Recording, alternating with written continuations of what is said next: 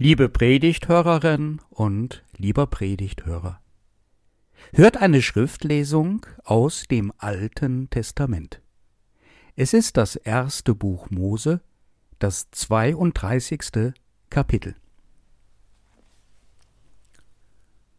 Und Jakob stand auf in der Nacht und nahm seine beiden Frauen und die beiden Mägde und seine elf Söhne und zog an die Furt des Jabok, nahm sie und führte sie über das Wasser, so dass hinüberkam, was er hatte, und blieb alleine zurück. Da rang ein Mann mit ihm, bis die Morgenröte anbrach. Und als er sah, dass er ihn nicht übermochte, schlug er ihm auf das Gelenk seiner Hüfte, und das Gelenk der Hüfte Jakobs wurde über dem Ringen mit ihm verrenkt. Und er sprach, Lass mich gehen, denn die Morgenröte bricht an. Aber Jakob antwortete, Ich lass dich nicht, du segnest mich denn. Er sprach, Wie heißt du? Er antwortete, Jakob. Er sprach, Du sollst nicht mehr Jakob heißen, sondern Israel, denn du hast mit Gott und mit den Menschen gekämpft und hast gewonnen. Und Jakob fragte ihn und sprach, Sage doch, wie heißt du? Er aber sprach, Warum fragst du, wie ich heiße? Und er segnete ihn daselbst.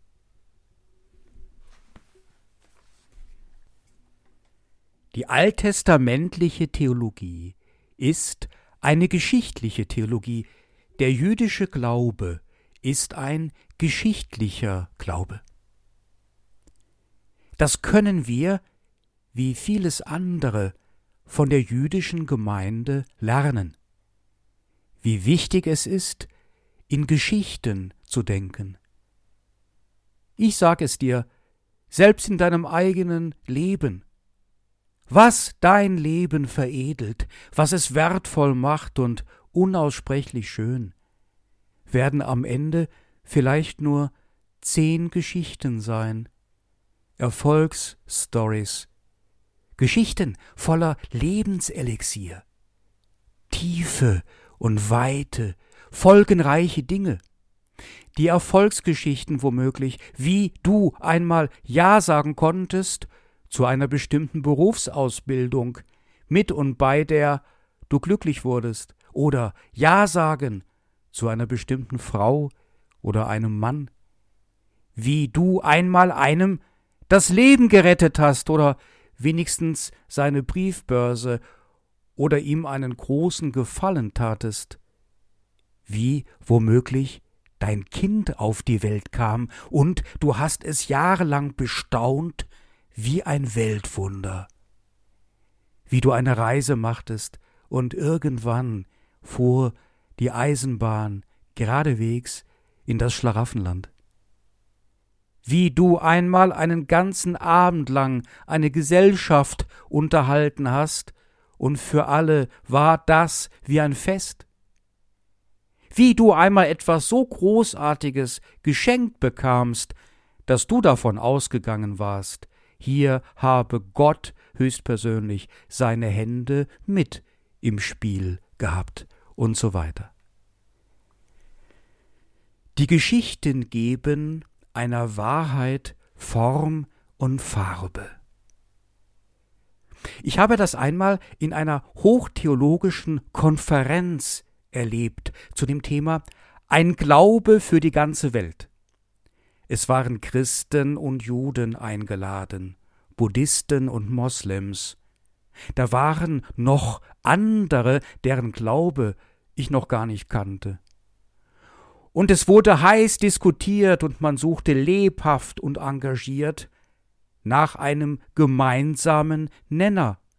Dann sagte der Rabbi, Seht mal, das ist doch wie bei Josef mit seinen Brüdern. Ihr kennt doch die Geschichte.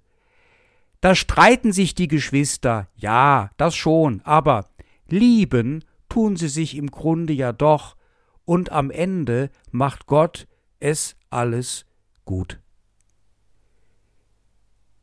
Diese Geschichte von dem Kampf des Jakobs am Jabok erlebe ich als ein Highlight der ganzen Geschichten des Alten Testamentes. Sie fasziniert mich jedes Mal neu, wenn ich sie lese, auch eben wieder, als ich sie vorgelesen habe. Von einem, der auszog, sich den Segen Gottes zu erkämpfen. Alleine das hält mich sofort in Atem, sich den Segen Gottes erkämpfen. Nicht erbeten im Gebet, nicht in der Kirche sich zusprechen lassen mit demütigst gesenkten Köpfen, nicht einfach mal so nebenbei vermuten diesen Segen beim Spaziergang unter Sonnenstrahlen und die Kühe sind so friedlich und die Wiese leuchtet so bunt und ach ja, schön ist doch die Welt. Nein, nein. Kämpfen darum. Jakob hat kapiert, dass da etwas ganz und gar falsch läuft in seinem Leben und er zieht an der Reißleine, weil er hofft auf einen Segen Gottes. Aber langsam. Diese Geschichte vom Kampf am Fluss Jabok hat eine Vorgeschichte. Die ist schnell erzählt und sie ist nicht besonders rühmlich für den Jakob. Jakob, der Betrüger. Für ein Linsengericht ergattert er sich die Einwilligung seines Bruders Esau, den Segen des Vaters zu erhalten. Denn einen Segen, ja, das wollte Jakob schon immer gerne haben. Damals war dieser allerdings nur für den Erstgeborenen bestimmt, und er ging in dieser frühen Zeit des Glaubens von dem Vater aus, also musste dieser gleich mitbetrogen werden. Gut, dass Isaak nicht mehr richtig sehen konnte. Aber dann gleich, was hab ich getan? War weglaufen die Devise, in die Fremde, wo er sich verliebte, um gleich von seinem zukünftigen Schwiegervater Laban selbst betrogen zu werden und gleich zweimal um seine Rahel dienen zu müssen. Der Betrüger wurde zum Betrogenen. Dann reich geworden, weil er doch auch ein fleißiger Kerl war und weil es ihn vielleicht doch gibt, diesen Segen Gottes, der sich auswirkt in dem ganzen Leben. Und es wird groß und weit, so groß, dass wir Menschen dieses Leben gar nicht mehr zu fassen kriegen. Aber am Ende doch eine blutende Wunde und der eine große Wunsch, sich doch noch zu versöhnen mit seinem Bruder Esau. Ich werde ihm entgegenreiten mit allem, was mir gehört, mit meinen beiden Frauen und all den Kindern, sie sollen sein wie ein Pfand, wie ein Beweis meiner Aufrichtigkeit, das ich in seine Hände lege. Ich lege alles in seine Hand. Und ich werde ihn um Verzeihung bitten, denkt er sich. Ich werde ihm Geschenke machen, denkt er sich. Zweihundert Ziegen, zwanzig Böcke, zweihundert Schafe, zwanzig Widder, dreißig säugende Kamele mit ihren Füllen, vierzig Kühe und zehn junge Stiere, zwanzig Eselinnen und zehn Esel. Das ist ziemlich viel für damalige Verhältnisse, ein glattes Vermögen.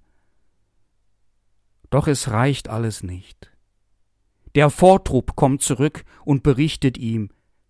Sein Bruder Esau reitet ihm entgegen. Mit vierhundert Männern, bewaffnet bis unter die Zähne.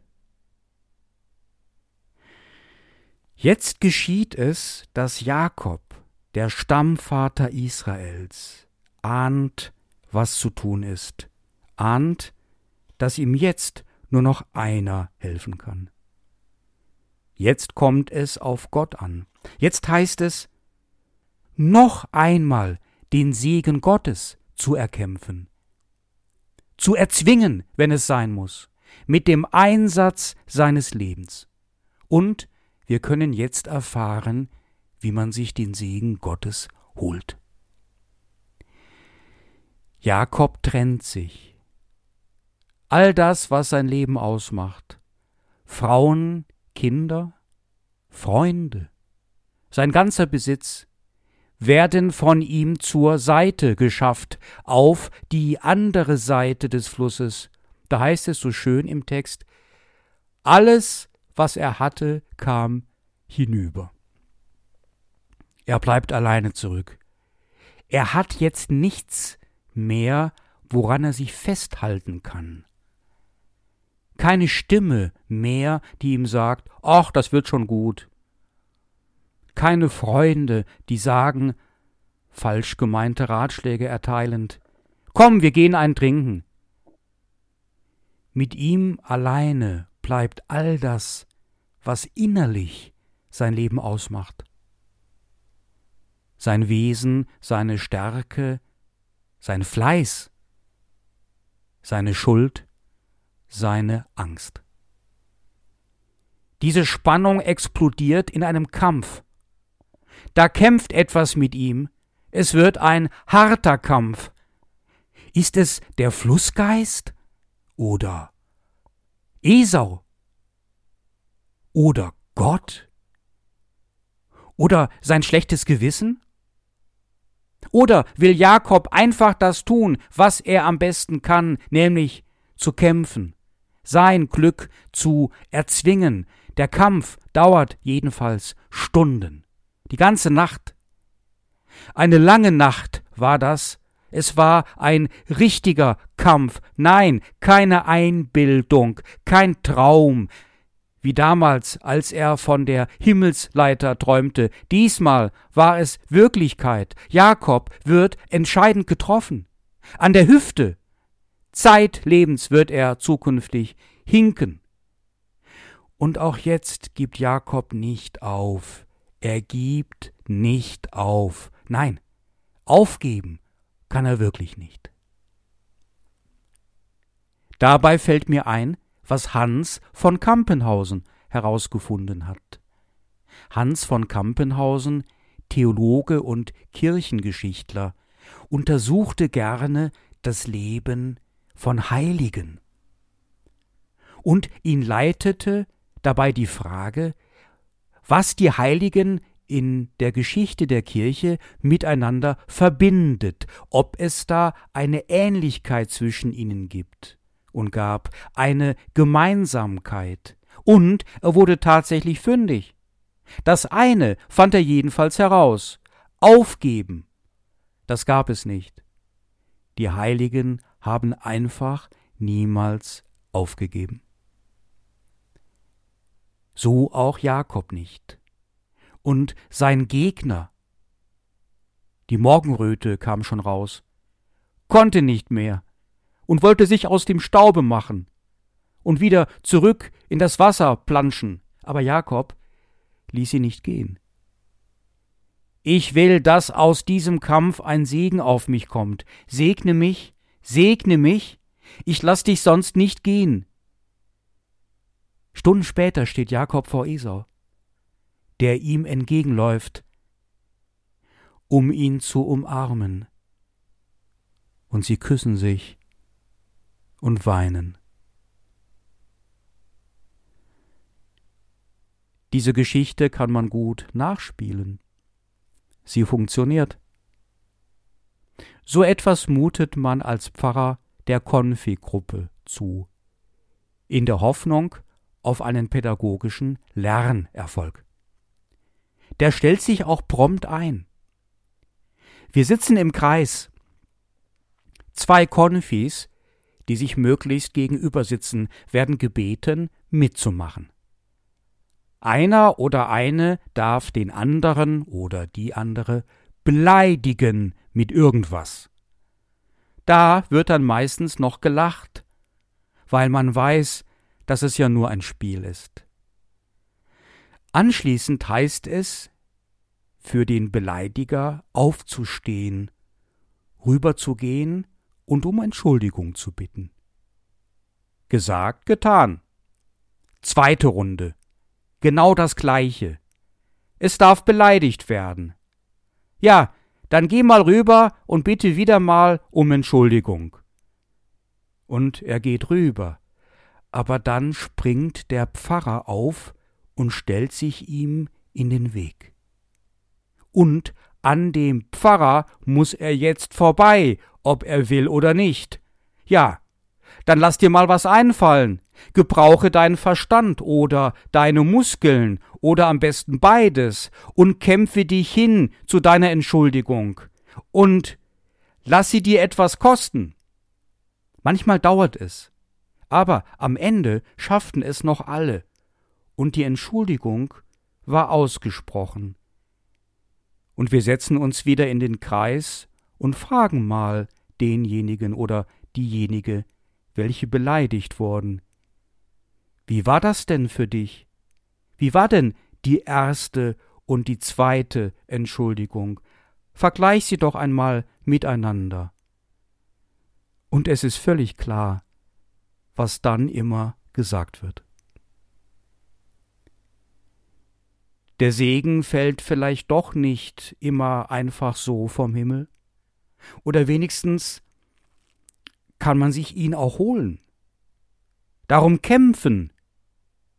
Vielleicht geht es dem lieben Gott genauso, wie es jedem von uns geht, wenn jemand zu uns sagt, also Sie müssen schon entschuldigen.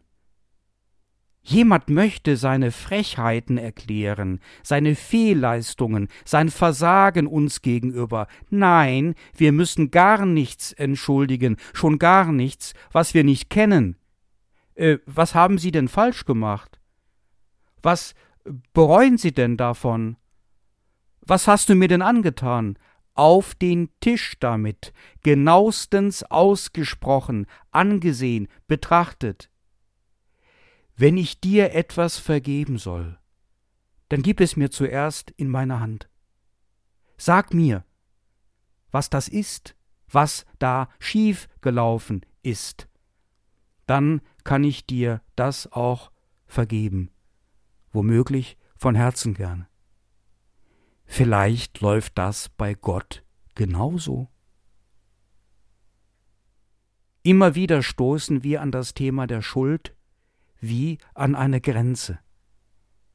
Es kann so unfassbar schwer sein, einen eigenen persönlichen Fehler nicht mehr rückgängig machen zu können. Ich kenne das Leiden meiner Gemeindeglieder, jedenfalls von vielen. Man kann einer billigen Gnade nicht trauen. Wenn es wirklich einen Gott gibt, und wenn er ein wahrer Gott ist, dann kann er nicht zu allem Ja und Amen sagen. Nicht nur zu dem Angriffskrieg gegen die Ukraine nicht, sondern auch zu meinen und deinen Fehlern nicht. Das läge nicht im Bereich seiner Gerechtigkeit. Und doch gibt es die Gnade. Sich die Sache nicht zu leicht machen. Auch darauf kommt es an. Ich erinnere mich an meine Zeit im Knast. Ach, Herr Pfarrer, Sie waren im Gefängnis, das hätte ich doch gar nicht von Ihnen. Bei den Gottesdiensten war es so. Die waren keine Freizeit, sondern alle Gefangenen durften aus religiösen Gründen dorthin. Das führte zu einem ausgesprochen guten Gottesdienstbesuch.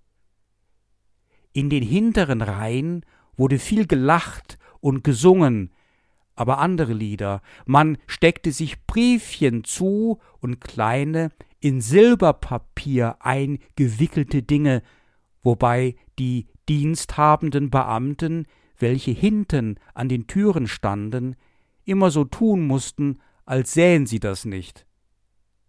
In den mittleren Reihen hat man sich gut unterhalten, meistens unüberhörbar tuschelnd mit den Nebenmännern und nur selten mit dem Gottesdienst, aber in den vorderen Reihen, da hätte man eine Stecknadel fallen hören können.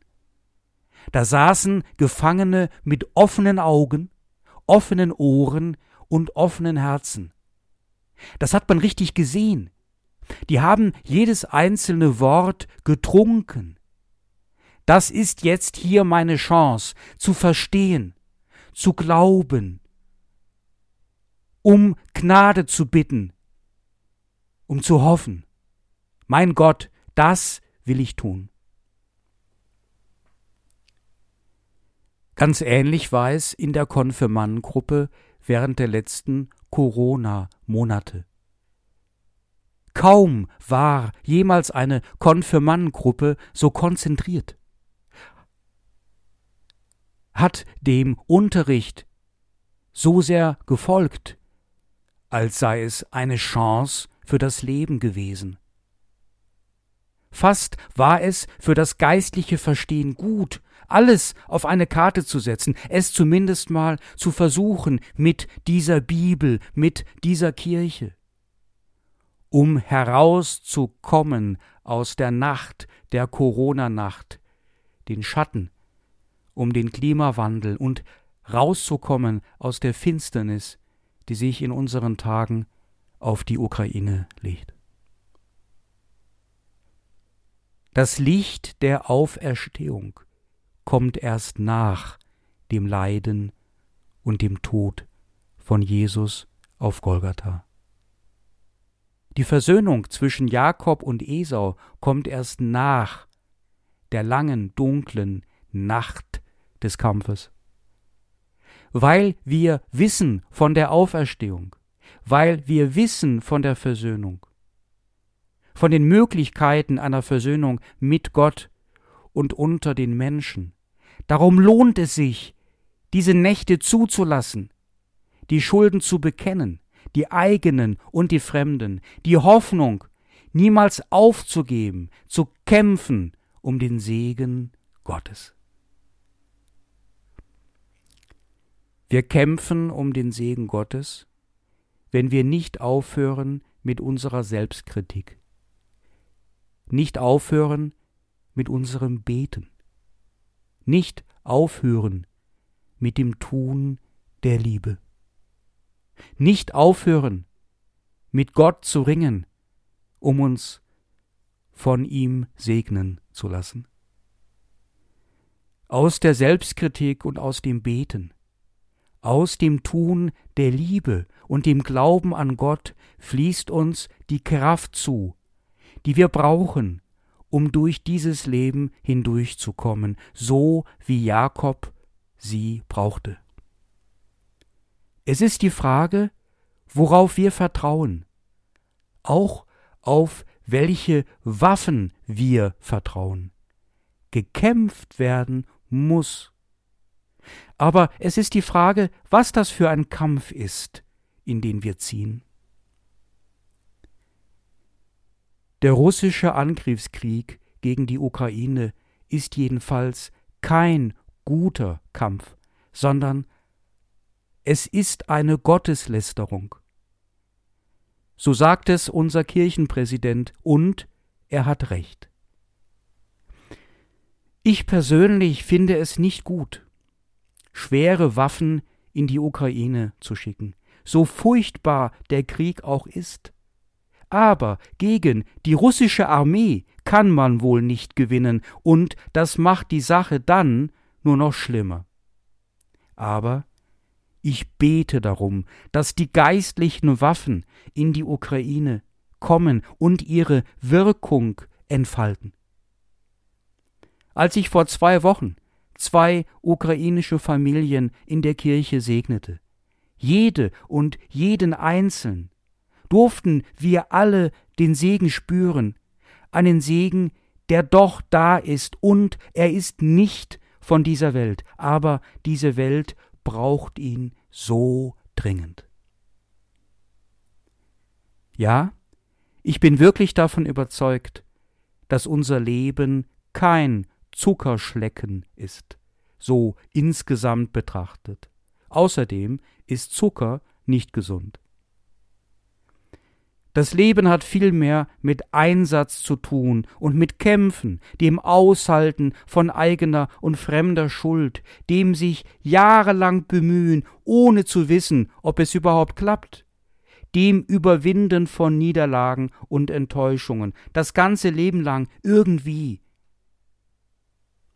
Aber wenn es uns immer wieder gelingt, geistlich zu kämpfen, als die Geistlichen, die wir sind, dann bringt uns dieser Kampf nicht der Resignation und der Verzweiflung nahe, sondern der Gnade und der Auferstehung. Und wir erkennen schon hier und jetzt, wie wunderbar dieses Leben ist, ja, wie wunderbar die Welt sein kann. Der Apostel Paulus schreibt in Epheser Kapitel 6, Vers 16 Vor allem ergreift den Schild des Glaubens, mit dem ihr alle feurigen Pfeile des Bösen auslöschen könnt. Und nehmt auch den Helm des Heils und das Schwert des Geistes, welches ist das Wort Gottes.